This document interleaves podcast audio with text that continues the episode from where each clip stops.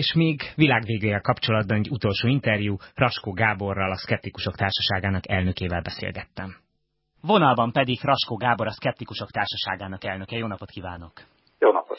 Amikor felhívtam önt azzal kapcsolatban, hogy tudnánk-e beszélgetni a világ végéről, akkor azt mondta, hogy hát őszintén beszélgessünk december 22-én. Igen, ugye annyiszor hallottunk már világ vége előrejelzéseket, hogy erre csak azt lehet mondani, hogy, hogy nézzük meg, hogy megtörtént-e. Ugye minden ezen múlik, ez egy, persze egy vicces felvetés, de én úgy gondolom, hogy tényleg értelmes volna december 22-én erről beszélni. Ugye nagyon erőteljesen meg vagyunk győződve, hogy ez a beszélgetés meg lesz tartva, és akkor elemezhetjük, hogy vajon hány százalékban váltak be eddig a világ vége. Bár önök, önök egyébként azért helyzeti előnyben vannak, mert eljön a világ vége, a világ végében bízók nem mondhatják önöknek, hogy ugye-ugye megmondtuk, hiszen már lehet, hogy nem is élünk, önök megmondhatják december 22-én, hogy ugye mi megmondtuk. Igen, ez egy, ez egy ismert dilemma, ugye, hogy most melyiket éri meg. Pessimistának éri meg lenni, vagy nem, mert kinek lesz utólag igaza. Én azért azt mondanám, hogy kicsit praktikusabban is nézzük ezt a dolgot. Ugye egyrészt ki lehet indulni abból, hogy ez az egész jóslat egyrészt alapul ugye egy számmisztikai dolgon, amiről már nagyon sokszor beigazolódott, hogy hát az miszticizmus, annak nem sok igazságtartalma van.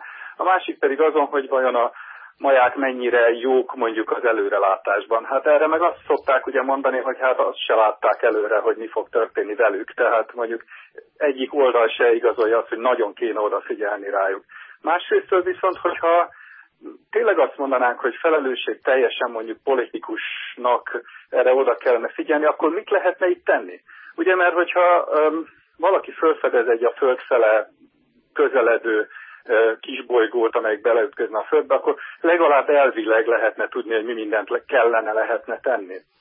De ebben az esetben praktikusan nem tehetünk semmit, mert maga az állítás is, amit tesznek, nagyon ködös. Ugye van, aki azt mondja, hogy vége van a világnak. Hát jó, akkor vége van, nincs mit tenni. Van, aki azt mondja, hogy csak valami nagyon nagy problémák fognak csúcsosodni, akkor mik azok a problémák? Általában olyanokat mondanak, amiről mindenki tud, de valójában még ott se lehet azt mondani, hogy december környékén fog valami csúcsosodni.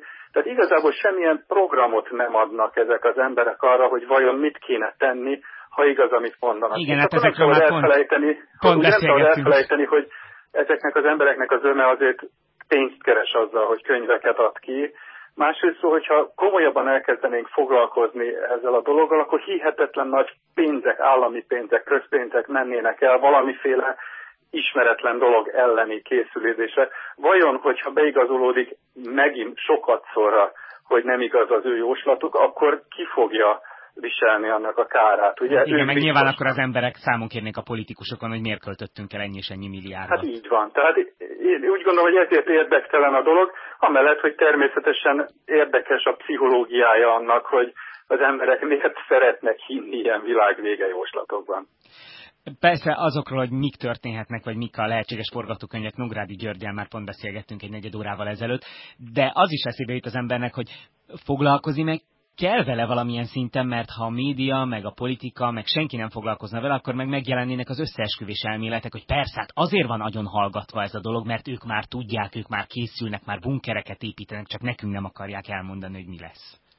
Természetesen, tehát én nem azt mondom, hogy nem kell vele foglalkozni, én a fiction kategóriában sorolom ezt, ugye, tehát az is egy érdekes dolog, ez is egy jelenség a kultúrában, tehát ö, nyugodtan lehet erről beszélni, nagyon komolyan nem kell venni, legalábbis olyan szempontból komolyan nem kell venni, hogy, hogy mit tudom én, nagyon sok pénzt kellene költenünk arra, hogy valamit tegyünk ellene.